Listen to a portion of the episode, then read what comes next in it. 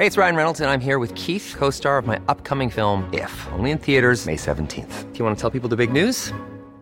All right, I'll do it. Sign up now and you'll get unlimited for $15 a month in six months of Paramount Plus Essential Plan on us. Mintmobile.com slash switch. Upfront payment of $45 equivalent to $15 per month. Unlimited over 40 gigabytes per month. Face lower speeds. Videos at 480p. Active Mint customers by 531.24 get six months of Paramount Plus Essential Plan. Auto renews after six months. Offer ends May 31st, 2024. Separate Paramount Plus registration required. Terms and conditions apply if rated PG. A lot can happen in the next three years. Like a chatbot may be your new best friend. But what won't change? Needing health insurance. United Healthcare Tri Term Medical Plans are available for these changing times. Underwritten by Golden Rule Insurance Company, they offer budget friendly, flexible coverage for people who are in between jobs or missed open enrollment. The plans last nearly three years in some states, with access to a nationwide network of doctors and hospitals. So, for whatever tomorrow brings, United Healthcare Tri Term Medical Plans may be for you. Learn more at uh1.com. Many of us have those stubborn pounds that seem impossible to lose, no matter how good we eat or how hard we work out. My solution is PlushCare. PlushCare is a leading telehealth provider with doctors who are there for you day and night to partner with you in your weight loss journey. They can prescribe FDA-approved weight loss medications like Wegovy and Zepbound for those who qualify. Plus, they accept most insurance plans. To get started, visit plushcare.com slash weight loss. That's plushcare.com slash weight loss. And why not have like uh, school kids fighting each other with Pokemon style creatures while you're doing so? Casey. That's just your like opinion, man. but did you know 2.3?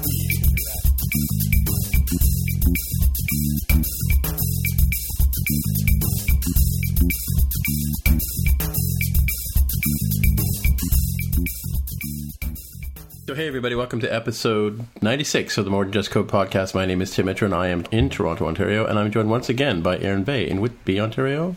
Hi there. And we also have Jaime Lopez in Seattle, Washington, How's it going? and Mark Rubin down in San Jose, California. Hello. Already. So it was WWDC this week. It still is. It's Wait, on what? right now. We are not there. I'm sure you guys have been watching the, the sessions, I take it?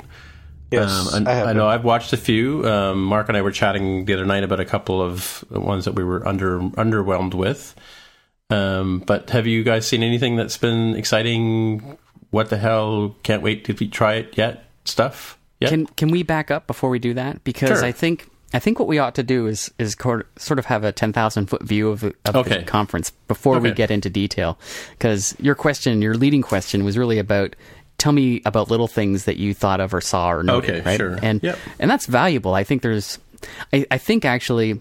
If, if I if I do start with that that high up view, Mm-hmm. um, that's actually what I'm left with are a bunch of little things that are really amazing and cool and iterative and evolutionary. Uh, there doesn't appear to be kind of any single product or service that was sort of launched here. Like there's no there's no one thing I can wrap my hands around and say this is the theme of WWDC 2016. That's true. Yeah. Do, yeah. do you guys get Oh, that I, feeling? no, as well? I, I I think the theme of WWDC is extensions.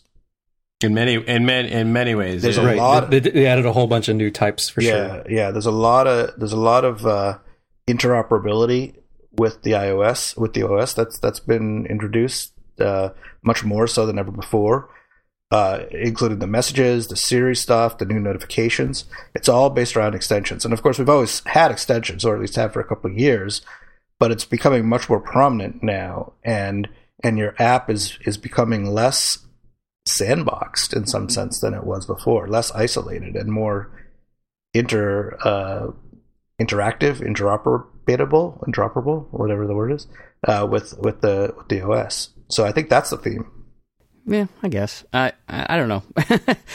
All those features are there. I, I they they don't strike me as a as a large single unified theme. I guess there there's certainly extension points that have been added, um, and I think the whole OS, all the OSs are going to be very improved. But I don't know. Like I I did not get that feeling. So, if we were to take this this idea that there's a theme, and there usually is every year some some sort of overarching theme, right? And usually it's related to the graphic in the original logo, you know, the, the monotype space uh, San Francisco font, I guess it is, right? there's nothing that sort of comes at you and sort of says, you know, this is. I mean, what is that? What is that logo about? What as now that we've seen what the keynotes talked about in the State of the State of the Union, what do you think those? What do you think that represents? It's just code. you know, this is it's about code for coders, and this is the theme, and it looks great. Brian Gilham, by the way, is releasing a screensaver uh, featuring the uh, opening Apple animation for the videos, which is Right. like a sort of montage of that code. Very sharp looking. I can't wait to get that. But beside the point, um, yeah, I, I, I think that the um, the graphical styling of WWDC this year, so focused as it is on code and on code looking things, um, that it does belie the idea of there being a large central theme. You know, this is about, you know, it's really, um, it might be the big coming out party for Swift 3, you know, and Swift as, as a programming language. Um, it may be that the Swift Playground for for iPad may be one of the things that we look back on this year um, as one of the big introductions. But I know, as Mark says, the extensibility. You know, we see extensibility adding being added all over the place. I don't think it's going to stand out. You know, when we're looking back from three years away, say, I, I'm not sure if we're going to do that or not. Swift Playgrounds, though, maybe. And so that focus on code may may be the best thing we have in terms of why the graphical look of the conference is what it is. Right, right. To me, like when I watched the keynote, I was most struck by the updates to WatchOS. And if you remember from uh, last week's show when we were sort of looking ahead to this week, uh, I was really hoping for a rethink of WatchOS. And that appears to have happened. Uh, a rethink happened, but it, as usual for Apple, not in the way that I imagined it would be. I was really hoping that there would be sort of a step back from apps. Uh, even now, having repeated that, it, it seems ludicrous to kind of posit that for a company that made its name on apps. But there it is. uh, Apple has instead doubled down on apps, and in WatchOS we have uh, a platform that uh, puts a greater focus on apps by taking away all the pain points that we suffered uh, through them. So essentially making them load faster. It's really what it comes down to. So, um, and reassigning buttons. And I think that they may have nailed it. Uh, this, the updates that we see here in the watch look super sharp. Like it's the, it's the one thing, you know, amongst the platforms that we saw, um, watch, iOS, Mac, and TV. Um, that's the one platform that both needed it the most and got it the most. Um, so I was really impressed with that. But with Mac and iOS, I thought, well, you know, there's some there's some nice stuff in there. There's no question about that. But nothing is going to stand out that we're going to remember for a time to come. You don't think that Siri, the Siri API is significant enough, or Yeah, well, by itself, um, when they said it, I was like, "Oh, great, that's that's really nice." Uh, but it came out that they are actually quite limited. The APIs uh, they can only handle uh, particular uh, what's the word they use domains, right? Uh, so they, they have in mind six domains, and I don't have them listed in front of me, but it was for things like uh, ordering a car. Um, Right. So I have them here. So it's messaging, voice over IP, payments, ride booking, workouts, and photo search. there you go. oh, I see. Right. And so if you if your app, you know, and as a developer, if you're thinking to yourself, "Hey, you know, I've got this wonderful idea for using Siri with my app." Well, if Apple hasn't thought of that, you're out you're out of luck. Right. Okay. You know, and so to me that's okay, great start, but I I'm worried now uh, given the way that they've introduced this that it's going to be a very long, slow, dragging addition of features going forward, just like with Siri itself. When Siri was introduced four years ago, five years ago now, and it was, uh, you know, certain domains of knowledge that were available, and then a year later we added another domain of knowledge, and then a year later we added another domain of knowledge, or you know, like sports, or now you can ask it about movies, uh, now you can ask it about actors in movies, uh, those sorts of things. So uh, it may be the same thing, you know, like today it's ride sharing and and asking about music and stuff, and next year they're going to add something else, one other domain, and that's that's going to suck because you know again it's going to leave whole classes of apps out.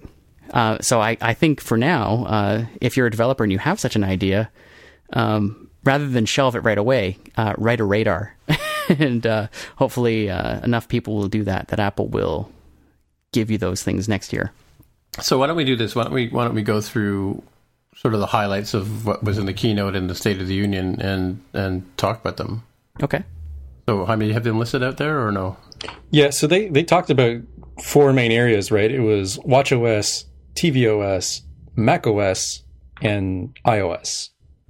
Right. And and for folks who may be relatively first time listeners or relatively new to the Apple ecosystem, uh, we might jump back and forth, but you if you kind of want to know what's going on in an overall level um, as a user and, and a little bit as a developer, you listen to the keynote uh, if you're looking to like try to figure out how to spend your time.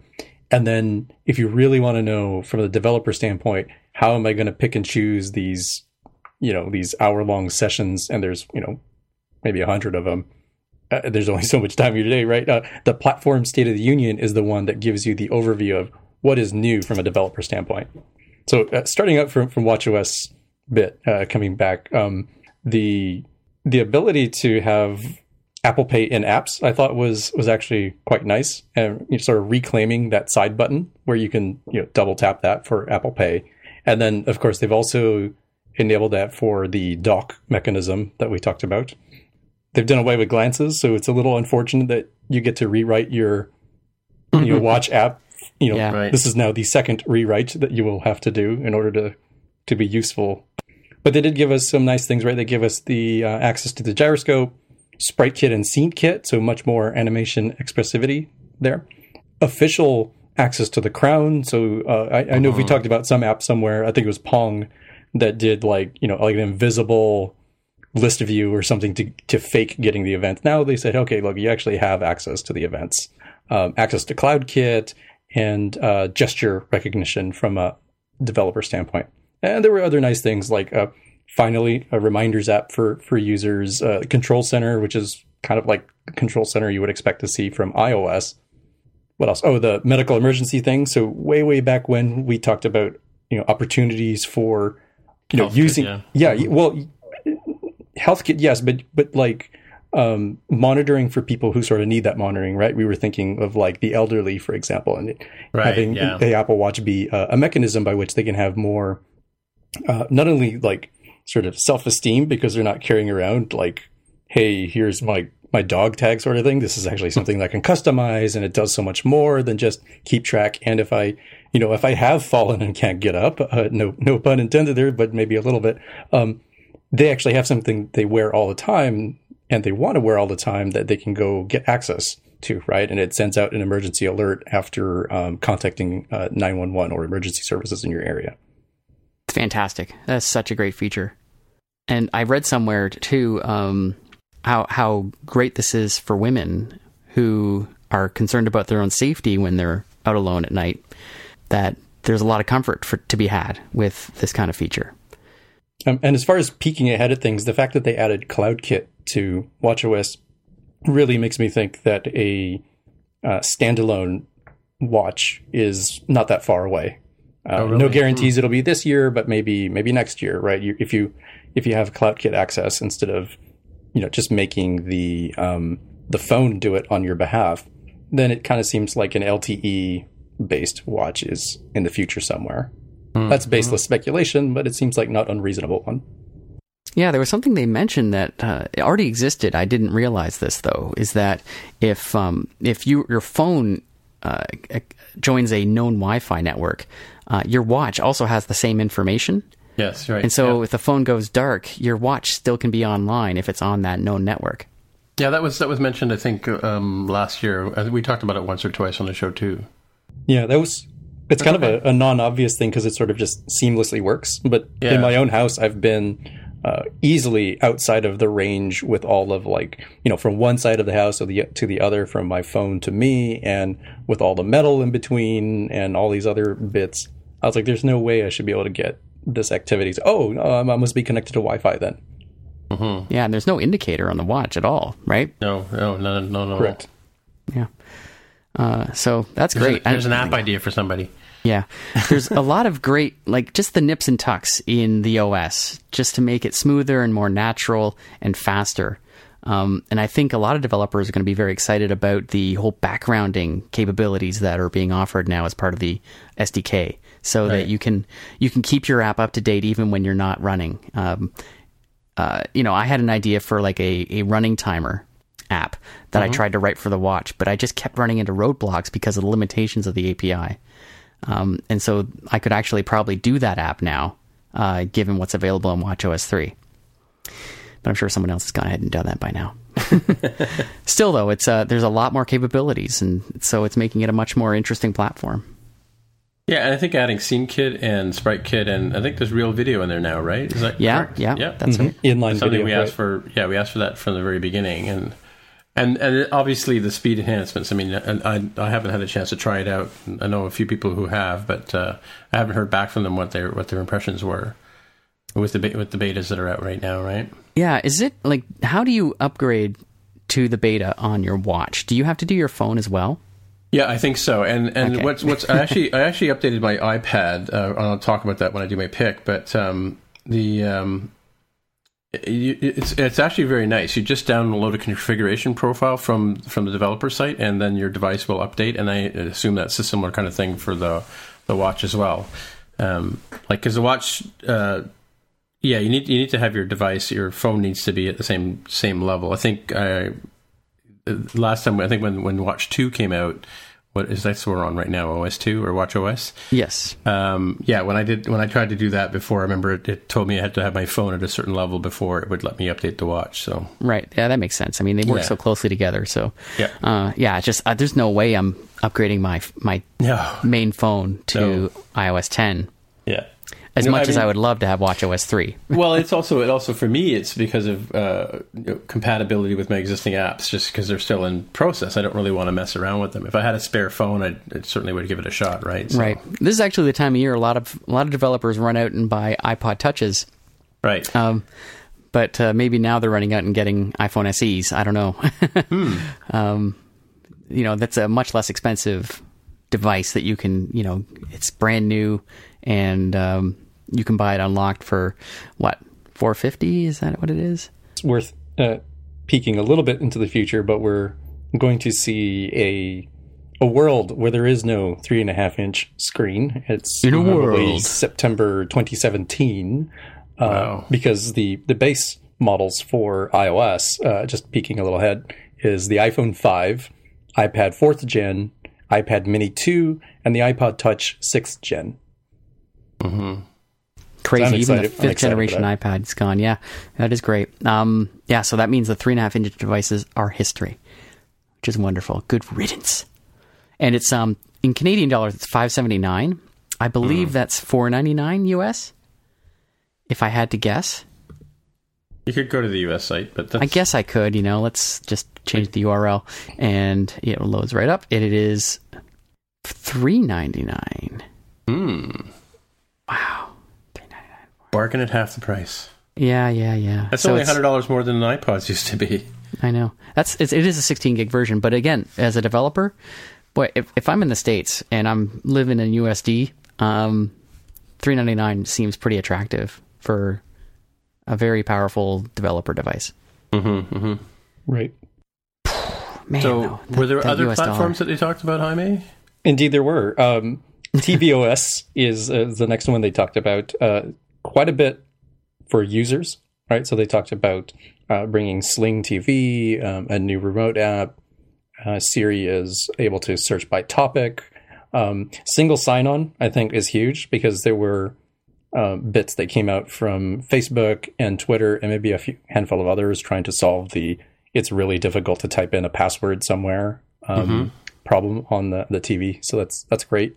Uh, dark mode, um, loading apps from your phone uh, that would then go to your, your TV as well if there's uh, compatibility. Um, they added uh, CloudKit, which I think is new to the to tvOS. Um, multi-peer connectivity is No, uh, is no, no, no. CloudKit's not new on tvOS. Yeah, I it was really so. Did, did they? Yeah. Okay, okay. So I'm my mistake. So they must have been talking about. Um, my notes aren't very good on this one, but they must have been talking about updates to to CloudKit. Yeah, there's a the new sharing capability inside CloudKit. Maybe that I don't know. Um, I don't remember either. But uh, yeah, Magpie uses CloudKit, and it was there on day one. Oh, right, right. That's how I know.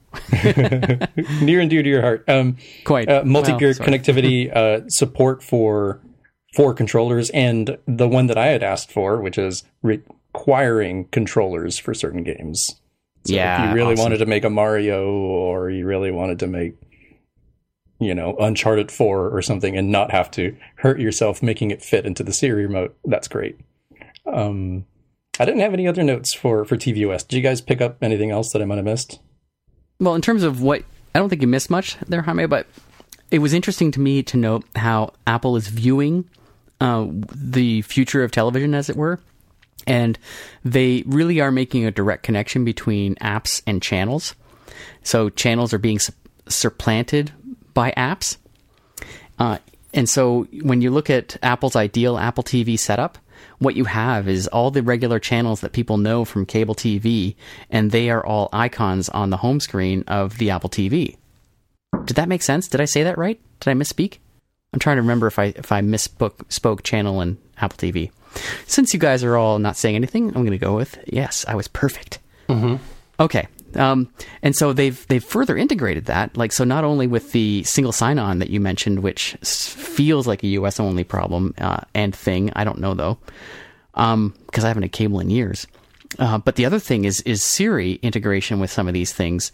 I'm not sure if this is something that the channel apps have to do themselves or if this is automatic. But you can say, you know, Siri, uh, go to Stars and watch live, and it opens up the app and goes instantly to the streaming what's live right now video. Right. The other thing that they had they brought out as in keeping with sort of what Jaime was talking about as a controller, there's a new remote app coming out as well that let you use a phone as a remote if I'm like you know so you can have two players as as well as you know control the functions and, and enter in uh, passwords and things like that as as well, which is we've talked about on the show being a challenge on Apple TV, right? Oh. Yes, and I think they mentioned that the controller mode for the remote app was going to give you like the simple profile, which is which is pretty sensible. Yeah, and it'll be too late for people listening to the show, but um, I'm actually using the app, the WWDC app on the Apple TV to watch the uh, the the. Video. That is so Yeah, good. him too. It's Yeah. great. You know, and that's not too late because that that That'll app will be useful full force, forever. yeah, yes, yeah. yeah, you can watch the sessions uh, as, as they're saved to the thing. But uh, the live viewing experience is so excellent. Mm-hmm, It is so excellent. It's got the four uh, speaking rooms lined up. The schedule is is there. You can um, preview the, the video as it's streaming in and go back and look at the other sessions if you feel like stepping out of the room and going into another. Yeah. Um, and of course with the archive as well. Uh, so it's it's so good. They did a great job on that app. Yeah, that's awesome.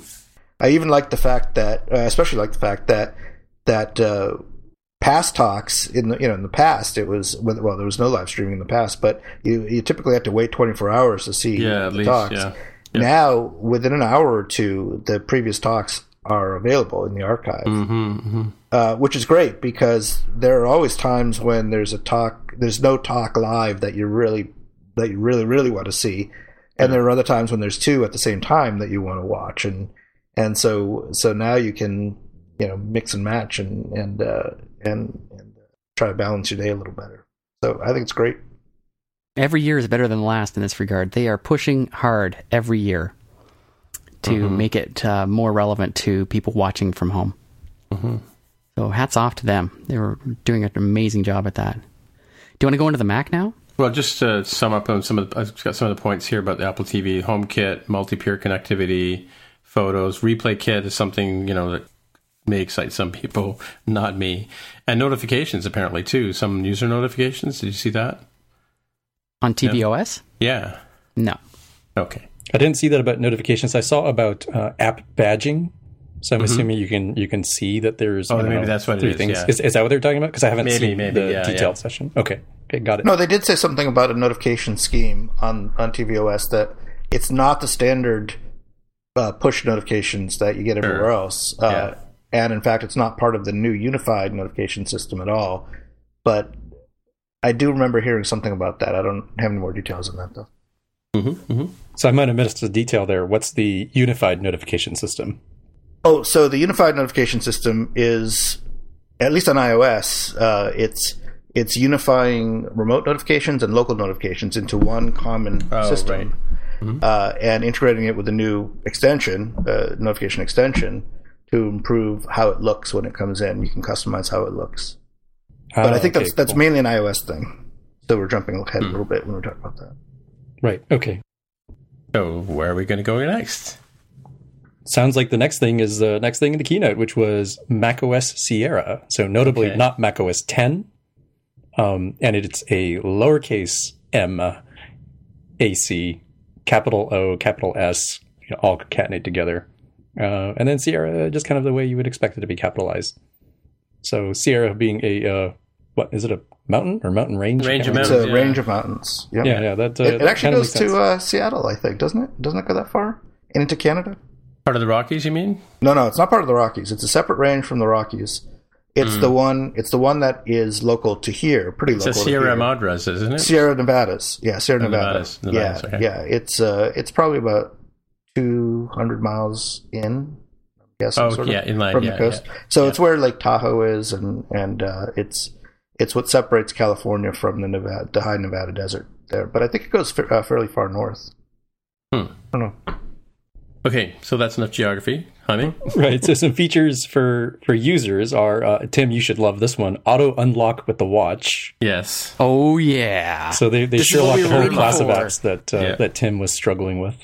hmm Well, the Mac Mac ID still works the best so far, and uh, Oh, I think it's going to get knocked off its yeah, perch. kind of. It, it's amazingly. I, I, I was making note of a lot of technologies, a lot of apps out there that have been Sherlocked by the latest bunch of updates. But yeah, that's definitely one. I'm gonna love that one because when it gets cold and I walk into the office for the first time, I just struggle to type in my password. Like, I know what it is, but my fingers are just not warmed up enough to catch up. So uh, that that'll be great. Um, universal clipboard, so you can Yes. copy something um, on one device. It doesn't really matter what sort of device it is, and it will be available on the others. I think that's great because I've taken to using, you know, emailing myself or airdropping Yeah, or yeah. some other like clunky mechanism of doing that. Yeah, so Tim, you and I were just talking about this the other night that we we were using messages on the phone and on the Mac, and really the only reason for doing that was that say you have an image on your phone, at least in the case when we were doing it, you have an image on your phone that you want to send, but you're having the conversation on your Mac. Well, you have to. The easiest way is to just go over to your phone and send one text from the phone with the image in it, like a screenshot or something like that. Uh, but the problem with that is it shows up in messages as two different conversations, and it can be confusing. So, so this just solves that completely. You just copy the, the image and paste it in on, on the other device, and done.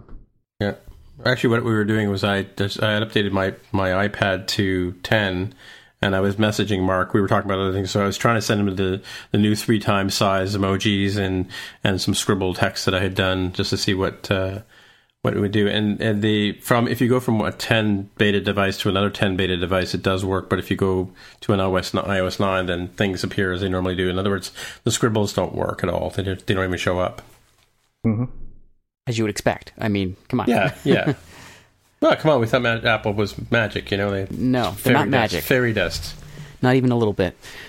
Yeah. more uh, more excitement from uh, OS 10 sorry Mac yes. OS Mac OS. Uh, Jaime, do you have others that you want to talk about? Yeah, uh, Apple Pay on the web is one that I think we talked about being a real strong possibility, and now it's a reality. And it's it seems like it's going to be fantastic that you can just use Touch ID on the phone or the Right, watch yeah, with that. yeah. And there's already um, vendors that have integrated things like Stripe has made that available for their their payment processor product, and I think it's going to be huge because uh, we talked about the fact that the closest thing you have to this is you know like PayPal is your single sign-on payment provider, and and now I've got something that's even simpler than that. I don't even have to log into PayPal. Something uh, poking to the developer side was that now apps can include iCloud capability, even though they're not distributed via the Mac App Store. that's true yeah So I think that'll that'll be uh, nice. iCloud Drive was something that you mentioned with uh, additions, so like having your desktop files being everywhere. Uh, some other bits that I think went more into the um, Apple file system bits that we might talk about later, but uh, keeping old files in the cloud uh, instead of you know locally taking up space, and uh, some sort of dedupe kind of thing where they can get rid of files that you're never going to need again or that are strict copies of something else like you you copied a zip file f- into like three different places there's Sure. going to be only the the one memory or sorry the one storage hit for having one of those Yeah, they were saying that the rest. one of my pet peeves about iOS 10 right now is sorry, but iOS 10 right now is that um, the amount of space that it takes up on my disk, especially developer tools. You know, so uh, if there's a way to, to, I think I think they talked during the keynote actually that they they were able to reduce quite a bit of space by employing this new file system, right? Yeah, they, and they specifically called out things like those, uh, you know, iOS related profiles that you would have that would get automatically cleaned up as part of a, like almost like a, a disk cleanup kind of utility. I'm worried a little bit about the Yeah. deleting of, of redundant files. I mean, look at look at all the controversy that happened with, with Apple Music when they were doing Yeah. that. And if they're doing that with real data files that are potentially work related, that could be pretty pretty uh, deadly for PR reasons and, and for users actually.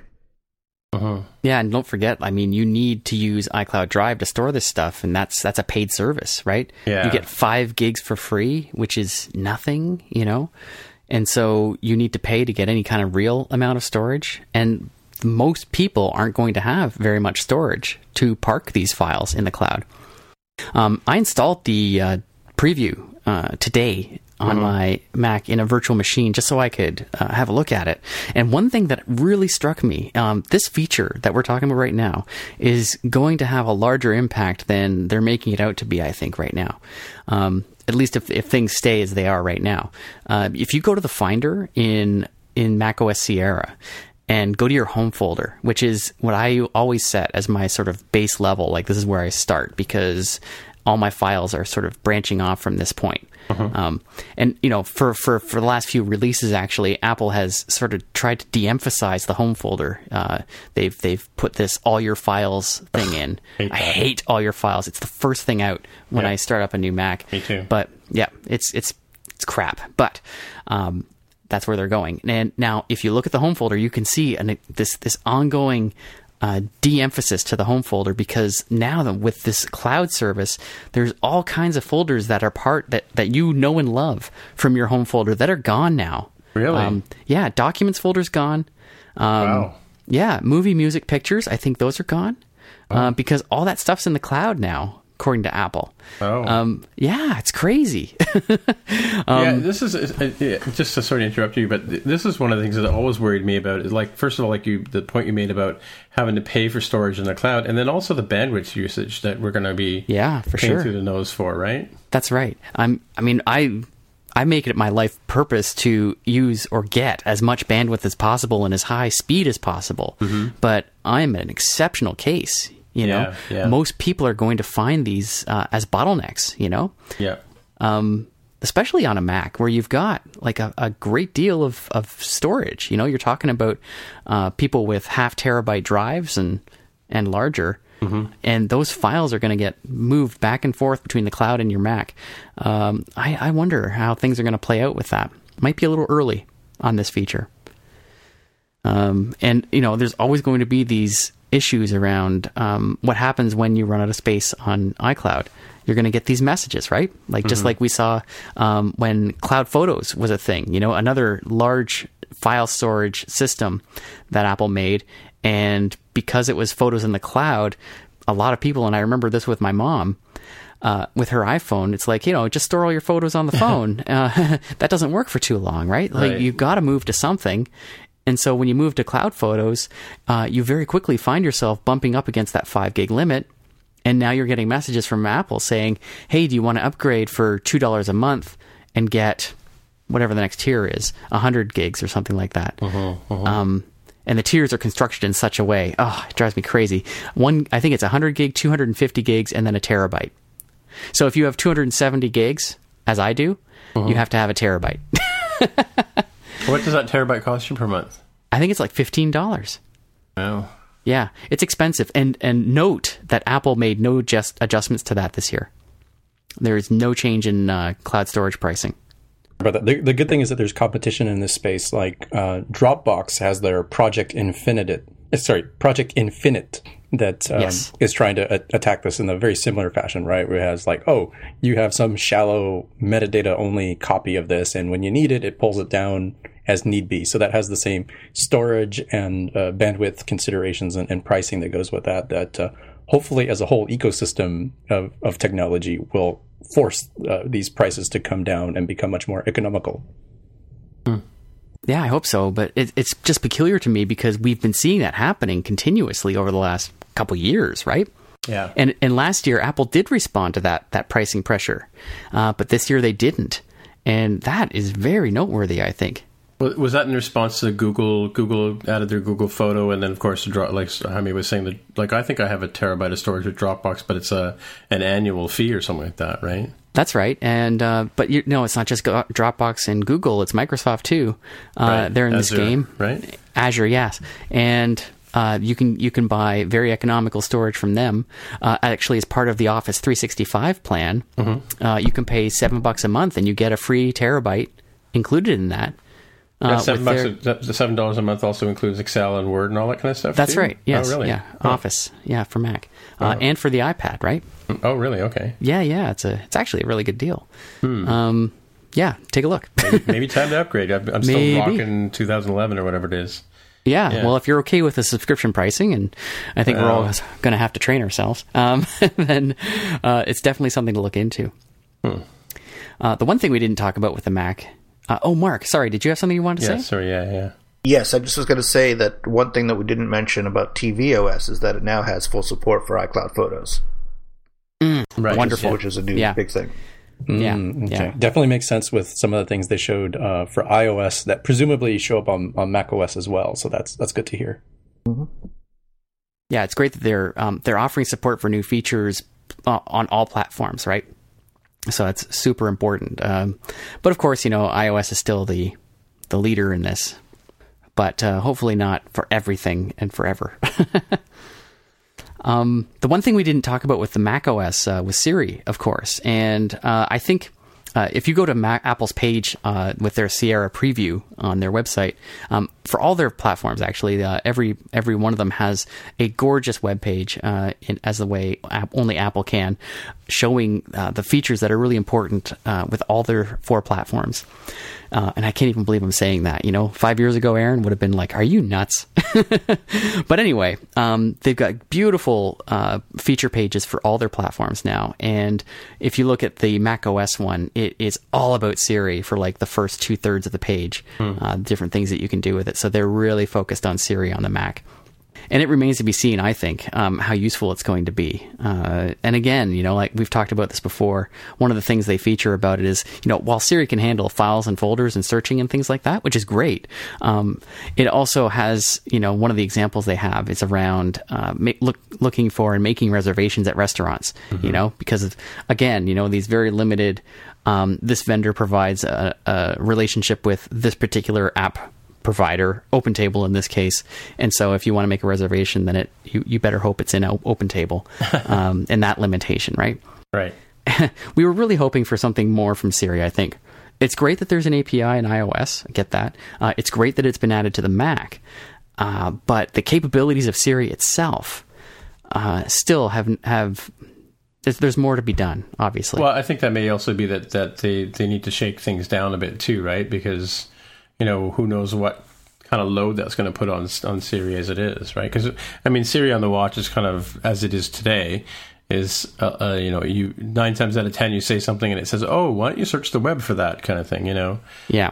yeah so um, but let's let's move on because I, I know there's other than the four pillars there's also the the tooling that we want to talk about as well right so We haven't talked about iOS, and well that's what I'm saying Um, that's the fourth pillar right yeah, Yeah, we can probably breeze through some of those, and, and you guys can stop wherever you want. So they they broke iOS 10 down into 10 different categories. So there was like the uh, the lock screen bits with like raise to wake and uh, richer widgets and everything. Uh, Siri, of course, we talked about the um, the API for that uh, that is right now limited to only you know six classes of apps, but it uses um, an intents API that is very similar to what the Echo use uh, uses. So I, I wouldn't be surprised if they expand that in uh, future um, you know iterations.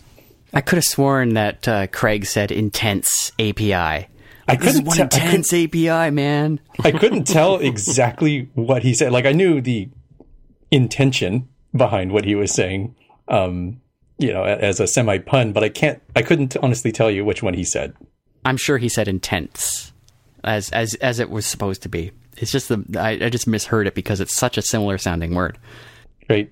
Um, there's also uh, QuickType, which can you know give you things like quick access to sharing your location or contact info, uh, intelligent scheduling. Like, hey, you're obviously in this conversation we're talking about. Maybe we should get lunch on Thursday at 3 p.m.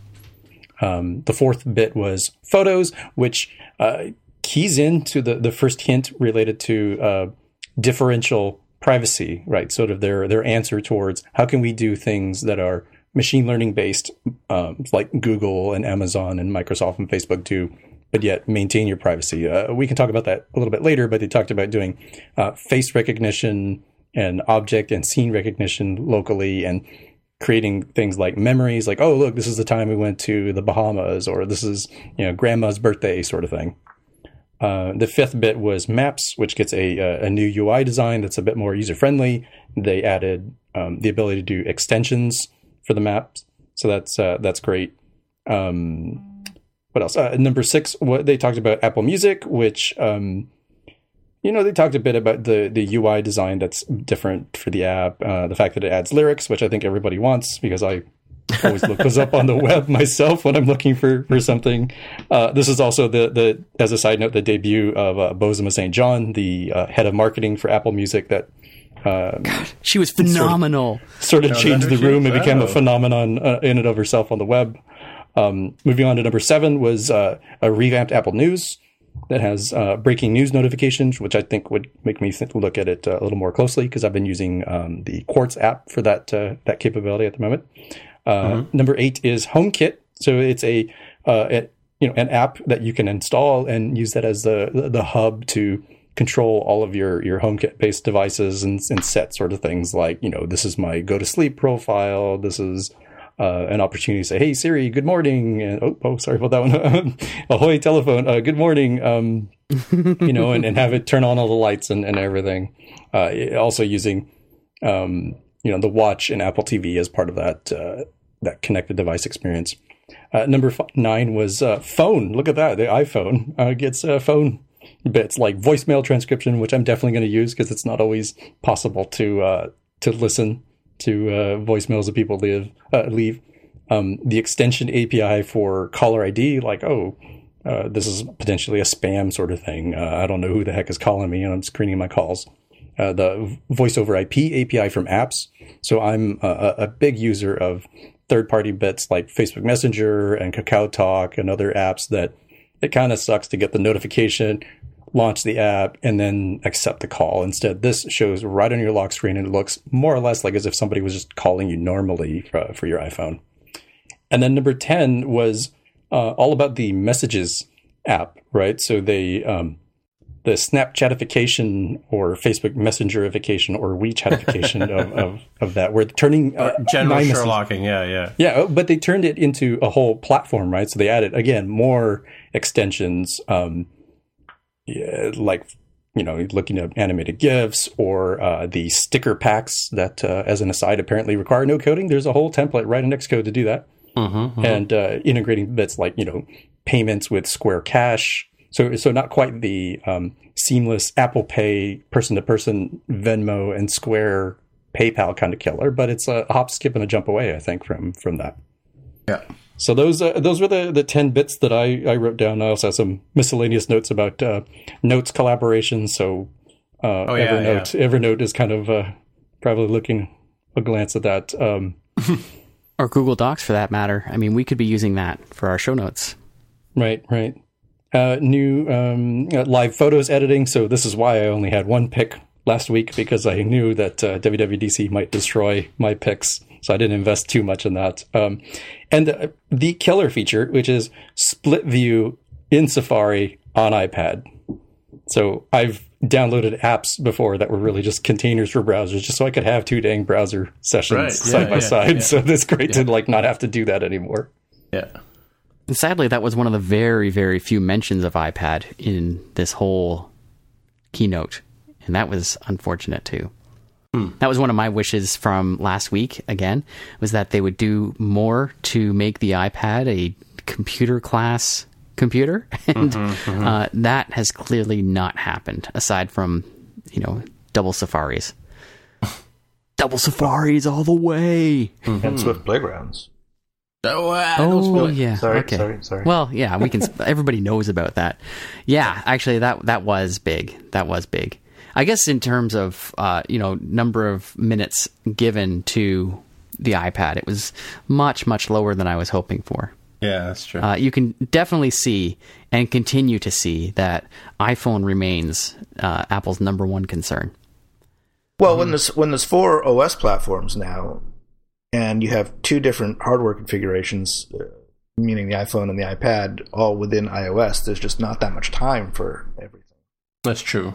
Yeah, not much developer feeling, time. I'm feeling that as overall a theme of, of the conferences is that there's there's so many different things that there's there hasn't been as much uh, digging deeply into things as there has been in the past. For example, when Exactly. iOS was the main focus, then there would be you know obviously half the sessions would be or more than half the sessions would be on iOS, and there'd be really really a lot of detail and digging deeply into a lot of different topics. But but so far, I'm seeing there's more because there's you know four different what's news and and and uh, and any new technology there has to be a session on that for each platform.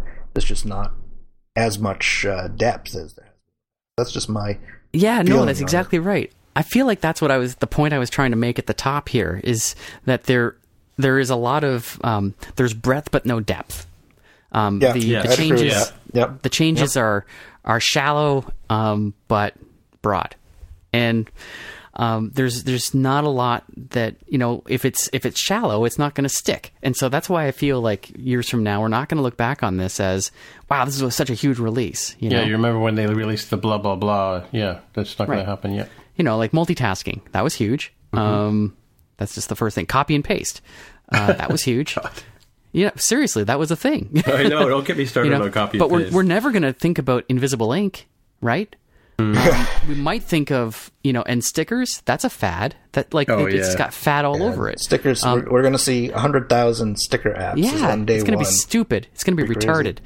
Well, And- what but, we you might know, maybe look apps. back on this and see is that this was the WWC where Apple made it very clear that they're about multiple platforms now. They're not just a one or two trick pony. They're not just about iOS. They're not just about Mac OS. They're trying to make it very clear that they are about other things and a wider range of products. And in a couple of years, we'll have Car OS. Well, there's CarPlay, right? But we'll have the, the new cars uh, that that that they're going to be making, and, and that'll be a, a fifth one, or there might even be a sixth or seventh one by then. And so there's there's they're they're diversifying the product line of the company a bit, I guess, which is what mm-hmm. we've been asking them to do all along anyway. So I guess we can't really complain that they're actually doing that now. But truly, I think everything to, to, to the, I think you mentioned this point. The, the one factor in, in all of this is the iPhone, and that seems to be that's the one leg that they seem to be standing on the most, if you will, or putting the most weight on, right?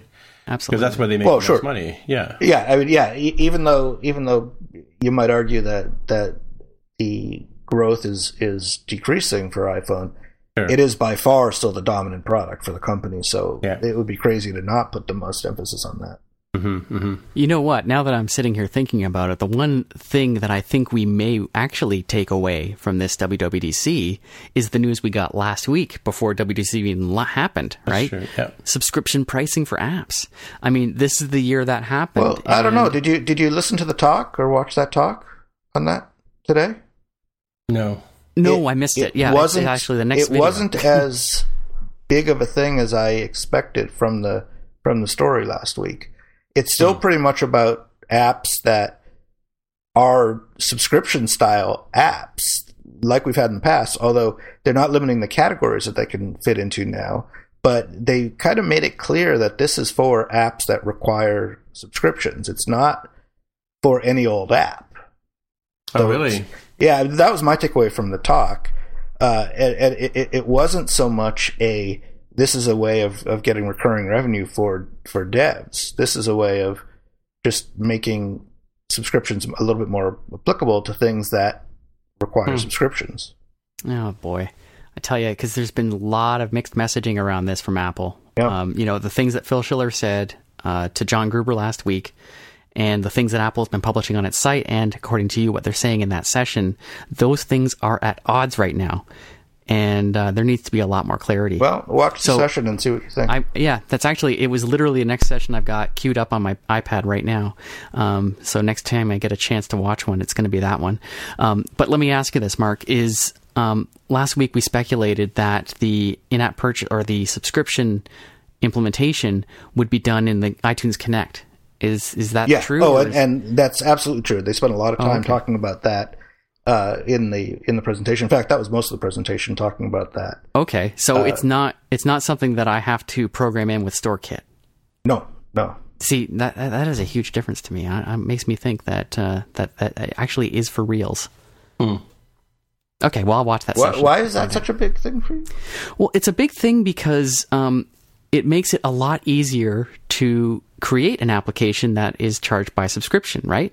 And so, really, the only thing, and and to, to back up further, uh, the subscription uh, pricing model in the in-app purchase mechanisms um, are tied to particular functionality inside the app, and so it requires a custom you know implementation right within the code of your application whereas uh, now with the current mechanism as as i'm understanding it right? Um, any app according to what phil schiller said can use this pricing model. And it's essentially automatic. The app either works um, as a paid subscription so like the user is paying yes or no um, or it is literally a dead app in your home screen.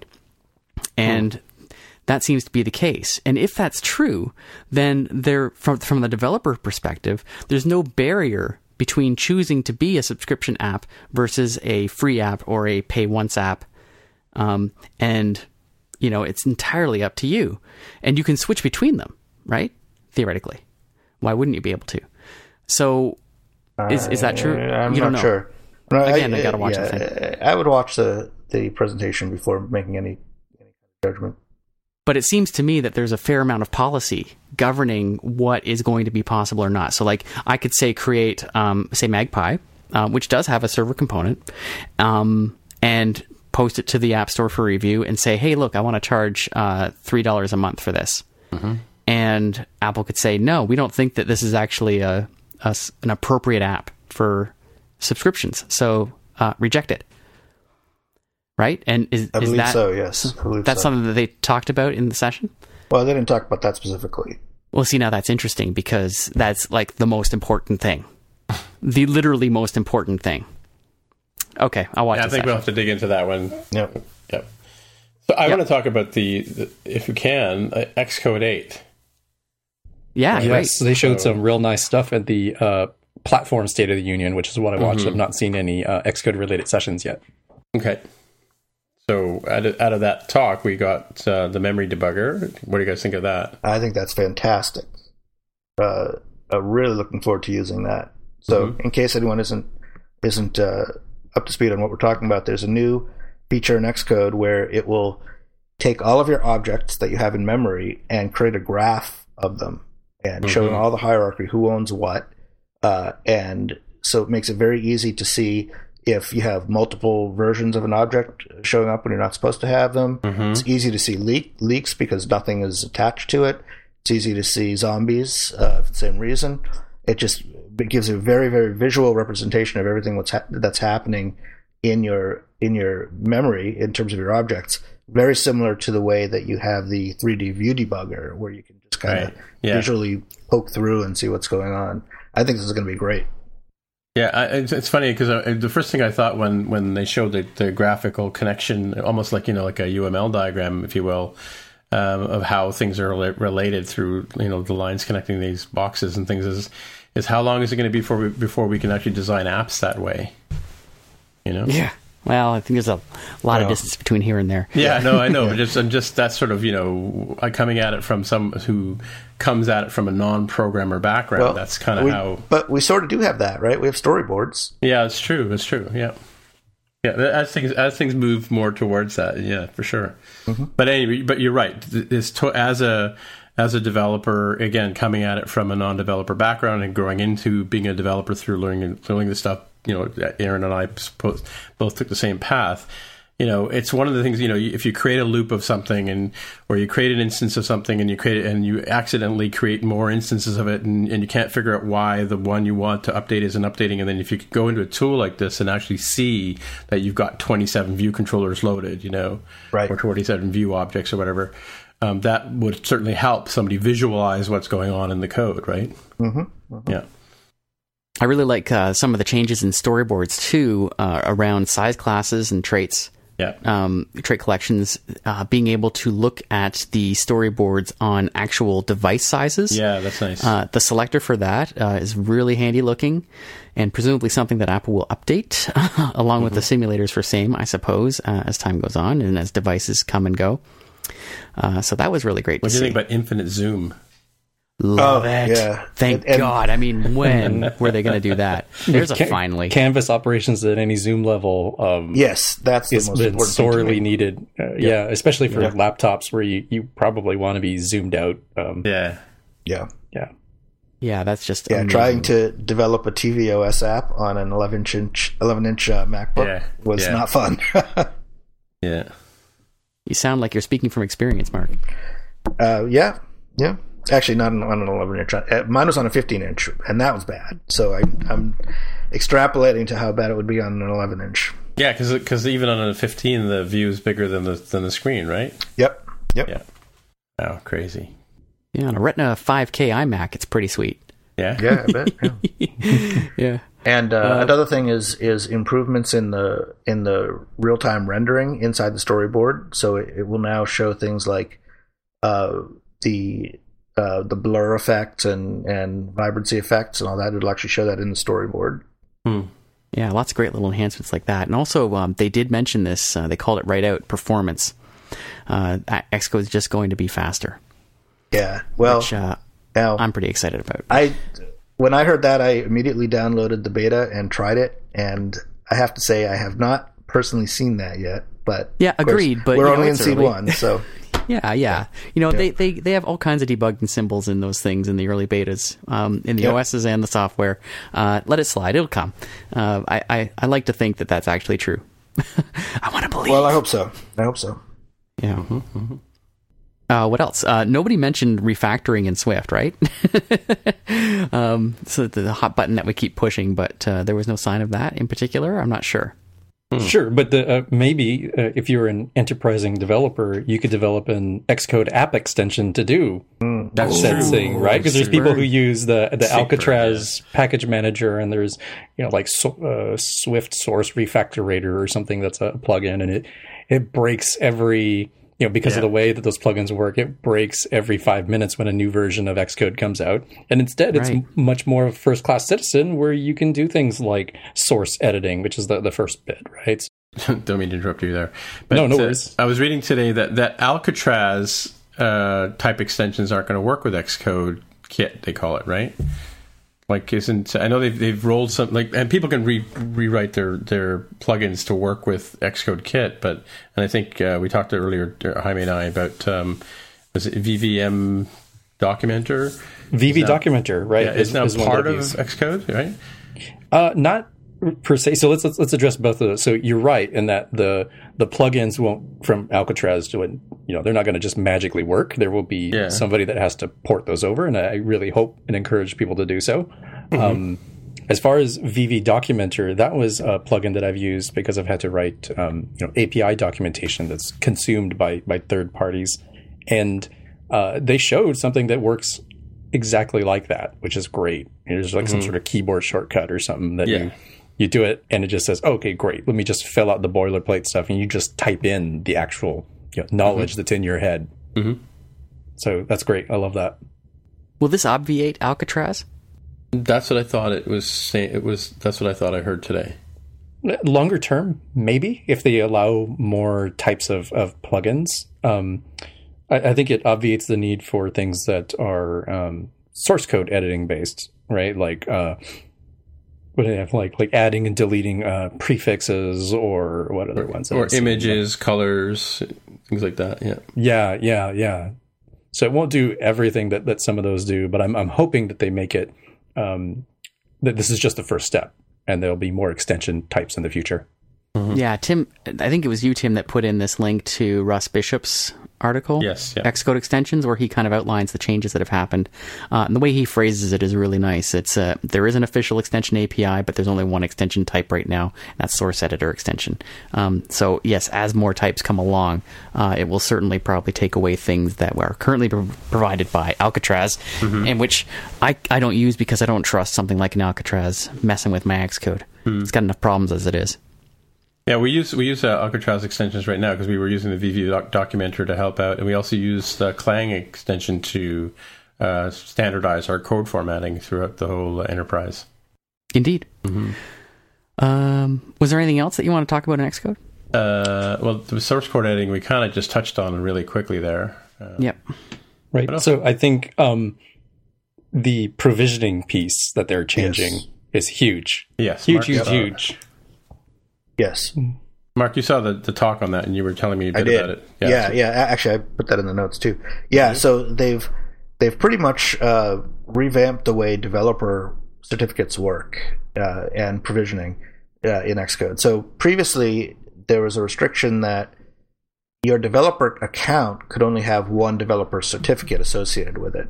Right. So if you had multiple machines, then you always had this message popping up that says you already have a developer certificate. Do you want to uh, revoke the existing one and use that, or do you mm-hmm. want to copy it over? And it was whenever you got that message, it, it just turned out to be a, a big mess. Mm-hmm. Uh, and there was always there's that fix issues button there that sometimes do, could fix things. It. Don't press it. No, sometimes it works. Sometimes yeah, it, it doesn't work, uh, and it's you know it's hard to know when it's going to work. Yeah. Uh, but but even if it does work, it's going to mess up your settings somewhere. Mm-hmm. So you have to mm-hmm. go back in and make sure that they're set right. Well, that's all gone now. So by relaxing the need for a single developer certificate for a single account, it's it's just gotten rid of that problem because you you as a developer can have multiple certificates, one for each machine, and Xcode will sort that all out for you. Uh, so there, you never have any of those issues. It it will it will give you a certificate. It will uh, update your provisioning profiles. It will it will copy them uh, and that even that fix issues button is just completely gone in the new version of Xcode, which is great. So there's now two modes of provisioning or, or of automatic provisioning. There's fully automatic, where you just set things in your capabilities tab, and Xcode automatically generates all the, the provisioning profiles for whatever you want, for whatever you've set, and it, and it just works. Uh, the other way is custom, which sort of is how it worked before, uh, where if you but before, if you set something in your capabilities, it would go into your developer portal and make the changes up there, potentially overwriting things that you had there, potentially invalidating certificates, and, and it could just be a big mess. Now, if you use your custom settings, it won't touch your settings in the developer portal. It will only change your local settings. So you're free to do whatever you want, and it won't screw everyone else on your team up, and it won't cause all sorts of provisioning meltdowns. So I was pretty excited by by that uh, talk when I saw that because I've spent way too many hours uh, yeah, diagnosing and debugging yeah. provisioning yeah. profiles. So this should be great. Yeah, I was doing that this week actually. Uh, I had to push up a um, we did I did a proof of concept app for one of my clients and months ago, and you know it, it's expired on on uh, on TestFlight and she wanted to have a, an update of it. So I just, you know, foolishly opened Xcode 7 and said, okay, just, you know, iterated the version number and then said, submit it to the App Store. And I got these all these uh weird, crazy errors about provisioning and there's no, you know, there's no such app with that name on, on, because of the new, uh, um, uh, bundle identifier on an Xcode 7 requirement. So I, fortunately, I still had Xcode 6. So I just, after like banging my head for an hour, I went back to, uh, Xcode six and just and opened it up and just it submitted it right away, right? So uh, some weirdness there, and and like you said, I, uh, I I know of developers who may or may not have uh, you know revoked an entire enterprise certificate at one point in the past. Oh yeah, I've heard about that kind of thing happening. Yes, yes. Oh, and one more interesting thing is it, it, actually may have been like this for a while, and, and it, I was never quite clear on exactly what the rules are. But now, when you archive, you use a developer profile to archive. Oh, really? Hmm. Yeah, which I think is new because it was always you need a distribution profile. Yeah, that's previously. right. Yes, yeah, Yeah. yeah, yeah. So now what they're saying you, you should do is use a developer profile and let Xcode or Figure the application uploader Oh, okay. swap in the, the distribution profile for you. Ah, Yeah, that explains a lot. it does. Hmm. And how am you supposed to link? Yes. So, uh, with some irony, there actually is a plugin for Alcatraz called FixCode that fixes the fix issue button by preventing you from doing anything. I see. Oh, so really? you can have your team make sure that like the junior intern doesn't mess up something uh, like that. Uh, and, and of course, that's the sort of thing that uh, is not supported through Xcode extensions, at least yet. And this is the, exactly the sort of thing that makes me scared to death of Alcatraz. Anything that can go and hack resources inside of another app. This is like serious badass code injection, right? Do not want. Is it or is it not? Well, we're I going to be having that in the future. Oh, like it's okay if it's officially sanctioned, right? Uh, I don't know. I mean, I've, I, I was of the same frame of mind as you were when I was working solo. I didn't really, I didn't, you know, it wasn't a big deal for me to, you know, I was the only coder, so I knew how the code was being formatted. For instance, in the case of the Clang extension, right, or Clang formatter. Um, but yeah, now that I'm on a big team, it's like we, it just, it's Alcatraz is what somebody on the team decided months before I, or years before I joined the team, and there you go. And and it hasn't broken things. I know lots of people who use Alcatraz extensions all the time. So. Good for them.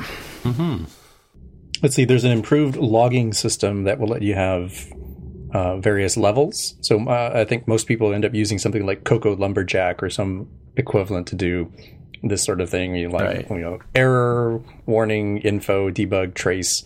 Um, they also added uh, live streaming of that and filtering, so it just makes it a whole lot nicer to see things whipping by on the window and, and understanding what's happening with your app in, in real time. And apparently, there's some privacy aspect to it where I think it doesn't log certain things or doesn't log at certain levels. I'm like to the actual real device. Uh, I haven't seen the session on that yet, so I don't know the details. Now we have been talking about this little project that Apple's been working on, and they open sourced it a little while ago, um, called Swift Three, and they've obviously a lot of emphasis on it at the, at this conference, and, and even like the, the like the migrator tool that you asked for, Aaron, is there, but it gives you two choices now. You can go directly to two point three, or you can go to 3.0 um, in terms of what Swift you want to upgrade your project to. And notably, Swift 2.3 is a new version of Swift, but uh, it is essentially 2.2 compiled for Xcode 8. Right. Uh, so when you choose that option, what you're basically saying is keep my Swift at the same version. Right. Right. Um, I had the opportunity to run this updater on a uh, little bit, bit of code that I had uh, in a project I'm working on right now. It uh, it did a decent job. It didn't do everything though, and there's still work to be done after the migration is complete.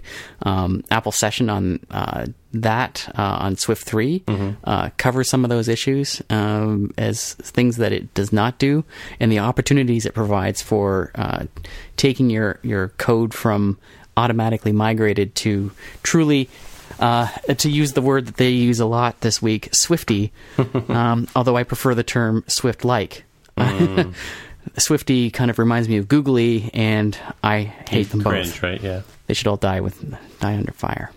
Not a fan. Can you talk a little bit more detail? So when you say it, it's not done, like does your is your code compiled and run at the very least? No, it did not. It did not. No, nope. yeah. I had I had errors. And it has trouble I with had built- frameworks too. Okay. Yeah. Yeah. Okay, have- okay. So that, that that's an important distinction because I wasn't sure if it was like, oh, it, it migrates, it runs, but it's not in like the latest syntax, uh, like style for things. Um, but it sounds like there's like there's still some things that it doesn't do. Like uh, I would hope at the very least it does the translation of the uh, the frameworks pieces of like um, what is it like uh, dispatch async and uh, the core graphics pieces that they showed uh, as mm-hmm. examples of mm-hmm. shortening them to make them uh, more Swift like and less you know wordy Objective C style. Yeah. The answer is no. And so uh, I had a I, I, ran the migrator, and then afterwards I had some build errors, mm-hmm. and one of them uh, was uh, an NS string method, string by trimming characters in string. That was still laid out fully uh, in Swift 2.2 style, and I had to manually change that to string whatever my variable was dot trimming characters. Wait, so um, did it do did it do the translation for other types of yes, things? Okay, so so that, that one. Yeah, so that might be just like a bug. Not I'm like, sure it was. Yeah. Okay. Okay. Great. Yeah. Uh, I complained on Twitter, like uh, you know, I wasn't complaining. I was just like, I got it done. I converted my app, um, and I heard back from uh, a fellow at Apple that follows me, and he asked me to submit mm-hmm. Uh, a radar, uh, which I did. Uh, so basically, I supplied the um, the pre-migration version of the app, the post-migration version of the app, and a, a list of the things that it missed. Uh, and that's a radar so that they can and the team you know they're actively looking for deficiencies in the migrator tool. So that hopefully by the time swift 3 is official and launched uh, they'll have all these things ironed out. Yeah it's an app i've been working on for about a month now okay. um, on my own. And uh, it's not it's not a huge app by any stretch it's a mac app mm-hmm. and uh, written in 2.2 so when uh, this came out i upgraded to uh, xcode 8 and migrated to swift 3 sure. and this is what happened uh, all in all, though, it was uh, it was a fairly painless process yeah. uh, migrating to Swift three. Uh, but for a larger app, uh, it, I can imagine it being uh, quite difficult because oh. clearly the migrator is not going to do it all. Right.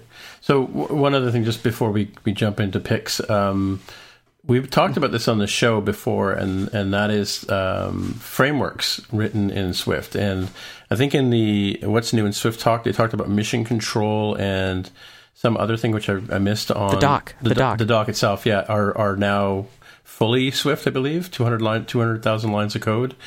Um, and also JP Simard, who we talked about when he was talking at NSNorth last year, um, he uh, wrote some pieces on SourceKit uh, when it first came out, and he's uh, posted uh, uh, a thing on Twitter um, that SourceKit itself has been rewritten completely in Swift as well. But it's it's interesting to see that we're starting to see, as we've been sort of wondering, that uh, some Apple major frameworks are starting to come over to being written in Swift. Yep. Yep. Uh, let's go around the table as we usually do and see if anyone has any picks. Aaron, do you have a pick? No, I don't have a pick. Tim, do you got a pick? I do have a pick. And my pick is something I've been talking about for a long, long time, and that is the ability to write code on my iPad. And I've had that with DryGen and a few other things, but as we saw on the uh, in the keynote and in some sessions, uh, Swift Playgrounds has now come to the iPad, so you can actually write Swift, um, and it's it's really nice. Um, I wrote a quick uh, little app the other day, and I have refactored it, Mark, by the way. Um, oh, good. but I was just playing around with it one night, and and uh, after after I, I updated my iPad to uh, the 10.1 beta or 10 is it 10.1? 10.0. Uh, 10.0. Um, it's it, the as it, just overall the experience on the on it's quite different from um, your uh, iOS uh, nine, um, but interesting. But the I really really really love the Swift Playground tool. Um, because for a lot of different reasons, and and I'm not playing like a, a lot of emphasis was put on it for teaching kids how to write code, right? That seemed to be the sort of thing. It seemed to be like an Omni code killer app, which we were talking about last week, or I was talking about last week. But just even for working things out, um, what I really like about the way they've done this, because how do you do code completion on an iPad is one of the first challenges. And they have this uh, shortcut bar that appears above the keyboard. And as you start to type in something, like if you start working, if you declare a, like a, a, a layer, a CA layer, for instance, um, and it, it, automatically, and you give it a you know property name or whatever, um, as you start typing it out, make it a var or let um, next time you go to start typing the word, it actually becomes one of the words that pops in there automatically. And so if you choose that, that uh, just tap on it to choose it, inserts it into the code, and then you put a period, and then you start adding one of the properties that may belong to that object. Then, then the the hinter, if you will, um, presents you choices that you can use there. So if you, for instance, if you if you have like layer position or layer background color, it'll automatically put those in. So you don't have to go through typing them all out and just you know it's just see it, tap it, away you go. Um, being able to access the uh, what you would normally hold a shift key down to get to certain things like the full colon and, and, and, the semicolon key, dragging down to insert like you put your finger on the key and you swipe down and it automatically picks the the upper character and pops that in. That's really nice and handy. And um, like if you type something like CG rect or CG point, it'll automatically suggest when you put the first parenthesis in there, you know, X colon, Y colon, you know, uh, width and height colon, and format it for you. So it's really fast to be able to to use the keyboard to type the code in, and then it's fully it's got a full REPL in here, and you can uh, you know can immediately play your code. Um, if you make a mistake in your code, it, has got this little bubble that appears beside the code, and there is a sort of a fix it hint kind of mechanism built in. And you can also you can import Objective C in, you can import Playground, you can import Foundation UI Kit. Um, it's really really kind of well thought out little app, and you know it's kind of my favorite tool right now.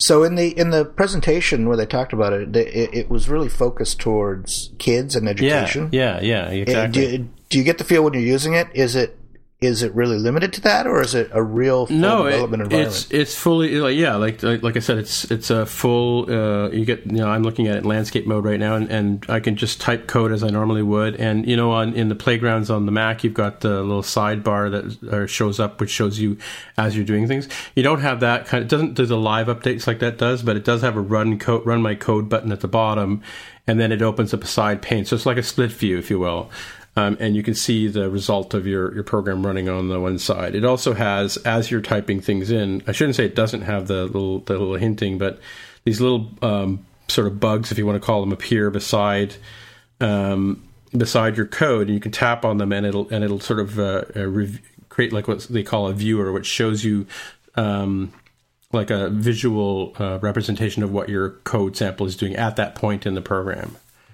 You know what I mean? Like, you know, in, in playgrounds, they have that sort of sidebar which mm-hmm. shows you, like, if you do a graph or whatever, it shows you the graph. Well, you can pop in a little window which shows you, like, for instance, I just created a, um, a, a, view here of a certain, you know, 100, 100 by 50, and then I, you know, made it light gray. And so if I tap on the, the button beside the light gray, it shows me a little box that's light gray, and it's 50 by 100 uh, square, right? Um, I was wondering about like how robust you can make an app, and it's sort of on the same line as what Mark was asking about. Um, you know, the focus on kids was like right in your face. Yeah, no, presentation. Yeah, yeah. Um, so it's not at all clear without running it what it's you know how it actually works. Um, give me an example, like say uh, compare it to a playground in Xcode. Um, is it is there like a way that you can create like an actual full featured application with it, or yeah. is it just like a, a code sketch pad sort of thing? Uh, yeah, you can. I mean, if you look at if you go to the MTJC podcast um, uh, Twitter account, I posted a picture of of the, the, the iPad that I took a snapshot, a screenshot of the iPad, and you can see that I've made, made basically made four four CA layers and applied shadow effect, and uh, you know put spacing in them. Um, I'm working right now on trying to get the fonts to say MTJC, nudge nudge. Um, but yeah, it's it's uh, it's actually quite quite good, and there's been some good examples um, on of people. Erica Sadun is playing around with it right now. Um, so she, you can see some of her code, code examples online as well. And there's a number of people have tweeted, you know, not just your not not kid stuff kind of coding, right? So um, I really haven't gone like you know more than like uh, maybe 300 lines of code in here, maybe, but. Uh, and I haven't really okay, done any, so I haven't lo- done any heavy lifting of like know, heavy concepts or you know recursive loops and stuff like that. But yeah, yeah, yeah. Uh, okay, so I'm, this is actually a great example. The screenshot that you posted in your Twitter account today. Um, if you wanted to add another class, for example, mm-hmm. uh, like I see a plus button up there, could you add another file and make it part of the same project and include it? Uh, the plus it? button is for creating, um, getting accessing tools like um, let var, loops, repeats, switches, functions. Okay, so function. You put a function in there, right? Enums. Well, yes, no, you're right. There's a class button there. I could add another class but it also gives you access to images and things like that that you want to maybe want to import, right? I guess I'm trying to get at because you know, like I'm trapped in a way of thinking, right? Yeah. Um, and so an application consists of multiple files that are organized in a yeah, file hierarchy yeah, of some sure. kind. Does that concept exist at all in this? Yeah, so so it does have does have classes. Uh, you can add classes, instructs, and enums and protocols and all that kind of stuff. Um, and also has a files button here, which I haven't really tried yet. But I guess I suppose if you had another, I only have one playground in here right now. But I'm sure if you had another one, you could probably import stuff or. Uh, Well, that's that's what I'm trying to get at. Like like you could have of course, someone could write a single Swift file called application.swift Yeah. and have every class and every struct and every enum and every file and every function all in a single file. Mm-hmm. Only a fool would do that. I'm asking, is there a way to break all that stuff out into separate documents within this playground application? Well, at this point in time, I don't know, but I and Okay. I, but I also haven't downloaded any any of the samples that are on the App Store. Like it, there also seems to be sort of a. I think there's going to be a a, a we were sort of uh, spitballing this the other day on one of our chats about whether we'll be able to produce playgrounds for people to download, like lessons and that kind of stuff, right? Um, but uh, I think I think to answer your question, I, I have a feeling that the answer is yes, Aaron, to your question.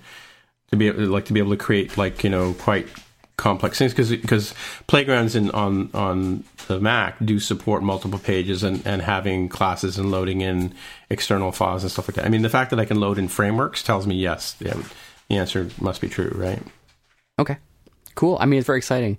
Um, you got obviously you've got iOS 10 running on your iPad now. I do. To, to have this, how is it stable? Does it, do things work? it's a bit you know like i Yeah. find i find when i a couple of times if i like when i was trying to go between my, this playground and some some documentation i was looking at you know you tap the uh, the home button twice to get the the i don't know what you call it with a view where you got all the apps. Multitask view.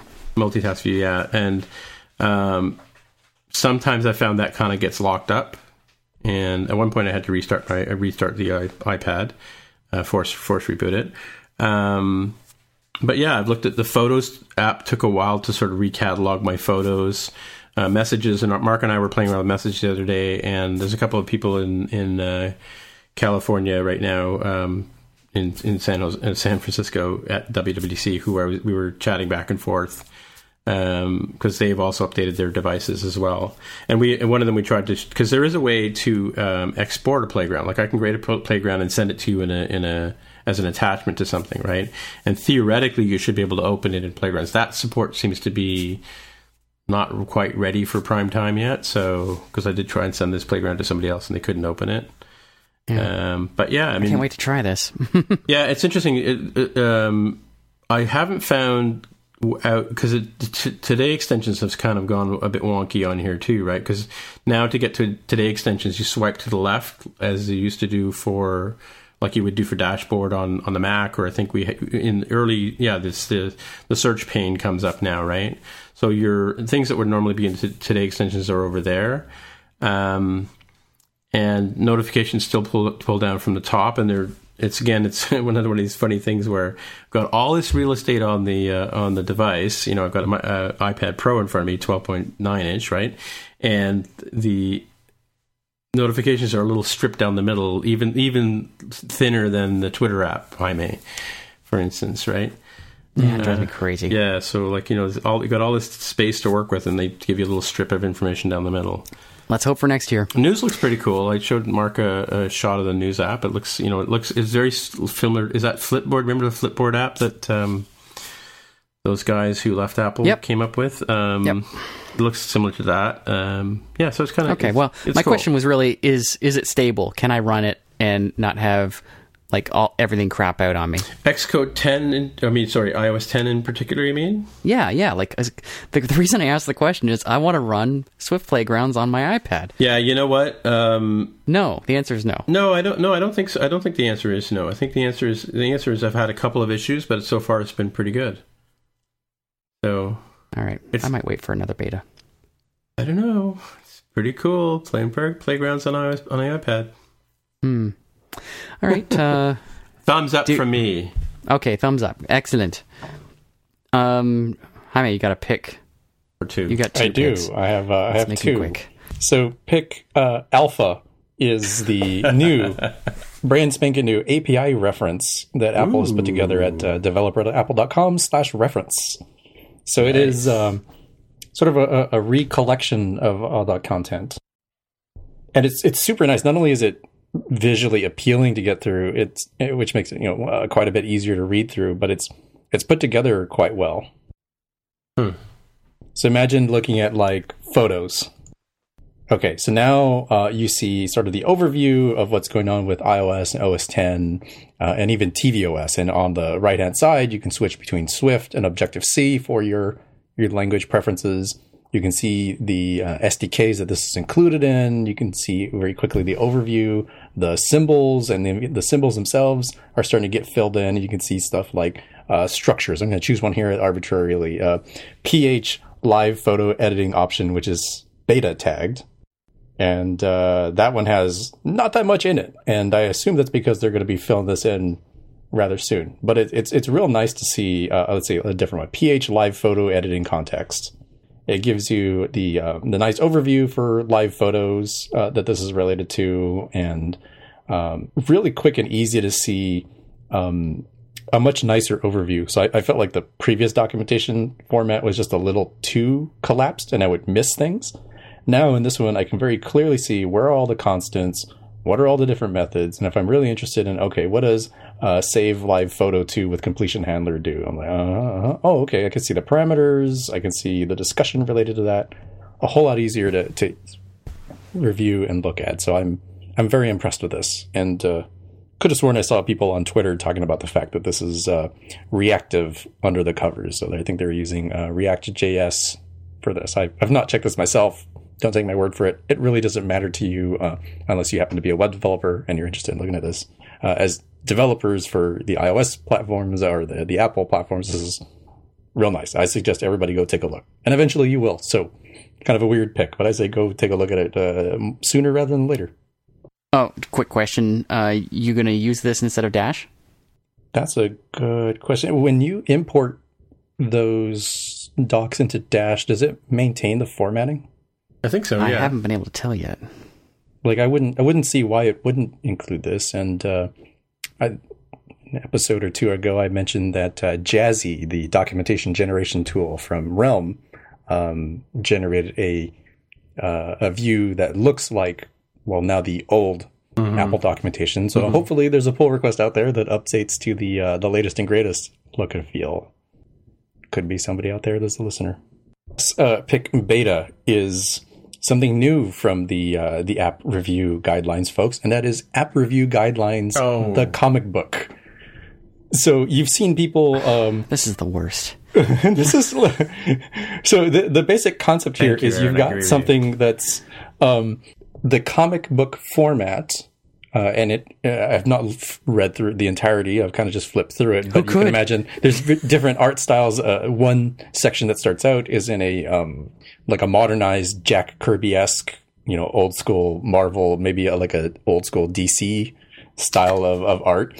And in this first sequence, they're giving all of the text for the app review guidelines um, in this case, I'm looking at one where a uh, giant space monster is uh, is eating a planet or asteroid or something, and he's uh, choking. So on this particular slide I'm looking at, the heroine has decided to give him the uh, sort of space Heimlich maneuver by zooming off and flying right into his gut, helping him expel the things that were the rocks that were caught in his throat. And it says uh, right here as he's spitting out the uh, the green gooey rocks that uh, 1.4 apps may only display DUI checkpoints that are enforced, sorry, published by law enforcement agencies and should never encourage drunk driving or other reckless behavior such as excessive speed.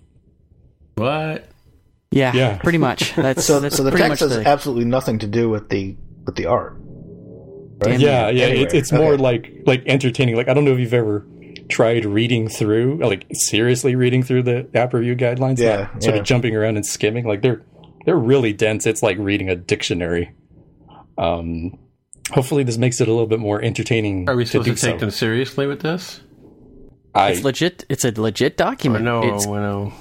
got the oh. information from the review guidelines. Um, it's just nonsense. It's absolute nonsense. Mm-hmm.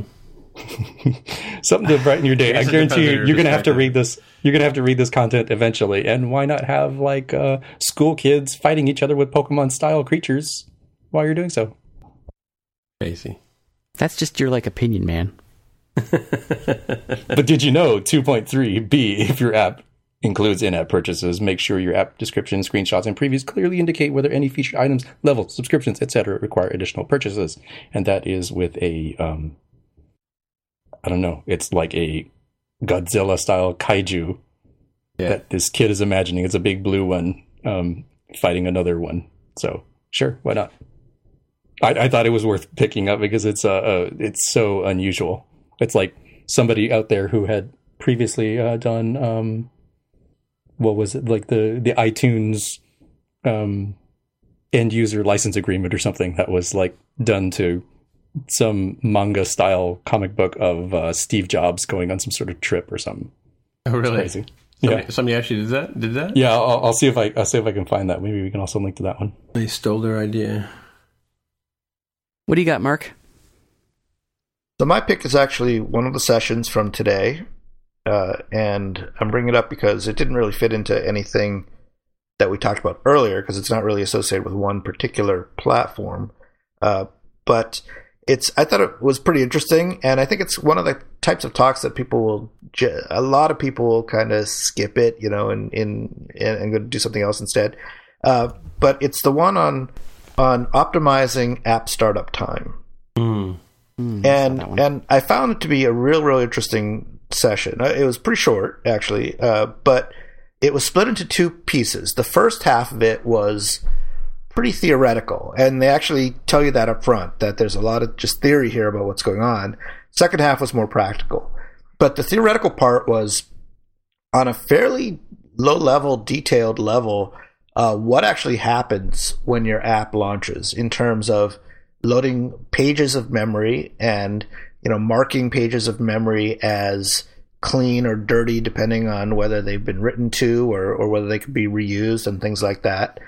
Uh, and then going into what are some of the things on a low level that that will actually take your app take a long to make your app take a long time to load? And and and the biggest thing really is is it's loading dynamic libraries. All the frameworks are are dynamic libraries, and it has to load them and essentially recursively load them all because some libraries may refer to other libraries, may refer to other libraries. Then once it once it gets them all in, it has to go and do essentially a mapping of all the classes in there, and then run a, a either a plus load or a plus initialize the, the class methods on each one. And so if you have a lot of dynamic libraries with a lot of classes, uh, or if your app in general has a lot of classes, then it can slow things down. And in fact, they, they made a point that I found really interesting. I, I had no idea that this was true. That we know that you know there's certain programming styles that that really focus on very small classes and many many small classes. Uh, and in fact, you know, Facebook is famous for having some enormous number of classes in, in their app. Mm-hmm. Well, it turns out that because you have to run these methods, these initialized methods on every single class, that that can actually slow down the launch of your app. That can actually hurt the performance of your app by having huge a huge number of small classes. Which I found that very interesting. I, Wow. I'd never heard that before, but but they they made that claim definitively. Uh, no, actually, their solution they well they have two solutions and they're both kind of tongue in cheek. Cheek. One is don't do that. Uh, don't don't have so many classes. You know, have have slightly bigger but smaller classes. Don't use hundreds and hundreds of dynamic libraries. They they recommended you know maybe about six is a is a good number of your own libraries. Uh, even if you have to merge your own dynamic libraries together to to make a, a smaller number of them. And then the the last answer was use Swift. Because Swift doesn't use classes as much; they use structs. Right, you don't yeah. have to run all these initialize statements. They can that can be deferred, and so actually that can that can increase the speed by quite a bit. And I actually kind of wonder if that's the root of. They didn't say this, but I'm just kind of conjecturing if that's the root of why Swift is quoted as being much faster than Objective C because of this one thing. It, it may very well be. Hmm. But anyway, it was a it was an interesting talk. Uh, you know, it's it's it's not necessarily the kind of talk that that it's going to change your day to day work habits or workflows, or you know, there's not like a switch that you can set in your app that's that adds a new feature or something. It's just a a, a good background piece of information on, on how some of the stuff really works that generally you don't you don't normally think about, uh, and uh, and uh, some you know gives you more insight on on, on how the, the hardware works in the platform. So that's my pick. Cool. That's uh, that's definitely good stuff to know. Yep. Yeah, and it was you know well present well presented as well. So those are it's always good when the when the talks are when the presenters are are uh, clear and know what they're talking about. All right. Okay, that's it. Did you watch the LM, LLVM session? No, I didn't get a chance to watch that one. No. Oh, okay. Yeah. I did watch the security one, the introduction to security, which I also thought was good. hmm Yeah, I tried to watch the LM, LLVM, but I really don't know that I was following what they were saying, right? Yeah, some of those you have to watch it twice to Yeah. once to get the the overall gestalt, and then Yeah, it's funny. time You know, to it's funny. You know, I was into thinking about that too because because uh, I, one of one one sort of minor complaint about the the the uh, uh, WWC on the on the phone is it's a little hard to find some of the videos. And I was started I started watching the What's New in Swift this morning, which was you know before I uh, went to work, and then so I wanted to catch up with it on the way home, and so I basically I I opened it up and I did a quick search for what's new in Swift and just tapped on the video and skipped ahead to like six minutes because that's where I kind of recall I was. And I watched like a good ten minutes of it and I went, you know, this really makes a whole lot of sense. And then I realized I was watching the 2015 video. But but the, the funny thing about it was when I watched it in 2015, I had no idea what they were talking about. yeah, progress. Definitely a good Make it- sign. yeah, definitely. Yeah, exactly. You know, with all that error, the new error handling, and and uh, some of the new optimizations, stuff like that. It's kind of cool. Nice to know I can understand it now. So I guess that's it for the week. And so, Aaron, if people want to find you on the interwebs, where would they look? Go to Twitter at Aaron Vegh, A A R O N V E G H. And Jaime, if people want to find you on the interwebs, On Twitter as at Dev of the Hair. you want to spell that? D E V W I T H. Um, T H E Crazy. H A I R. Sorry, I had to really think about that. I don't normally spell it out loud. Sorry. and Mark, if people want to find you. Uh, email me at markr at smapsoft.com. And I missed it last week, but my name is Tim Mitra. I am T I M M I T R A on Twitter. And I guess we'll see you guys next week. Bye. bye bye. Bye. Bye. You've just experienced the More Than Just Code podcast. If you want to find out more about the show, you can visit the More Than Just Code website at mtjc.fm. There you'll find a summary and show notes of each episode. We list links to the items that we talk about on the show, picks for the episode, as well as links to the apps on the App Store. If you like the podcast, please leave a comment on the website and write a review on iTunes. If you're listening on Overcast, go ahead and press the recommend button. It really helps others find out about the show. You can also follow the show on Twitter at MTJC underscore podcast. If you'd like to support the show, you can pledge any amount on patreon.com slash MTJC. Thanks again for listening.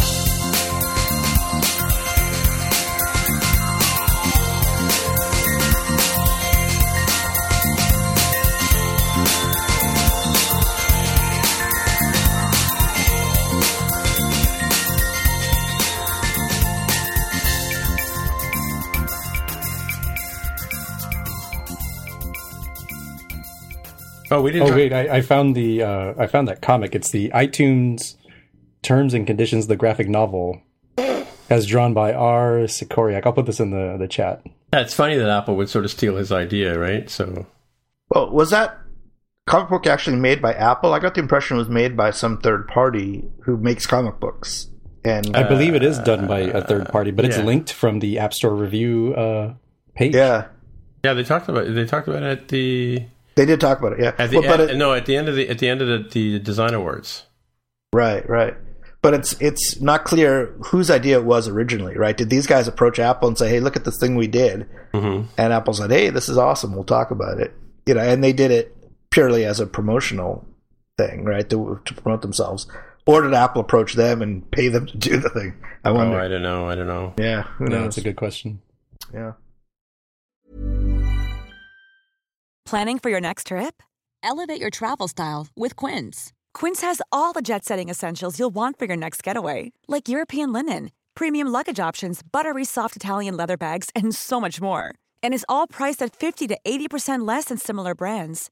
Plus, Quince only works with factories that use safe and ethical manufacturing practices. Pack your bags with high-quality essentials you'll be wearing for vacations to come with Quince. Go to quince.com slash pack for free shipping and 365-day returns.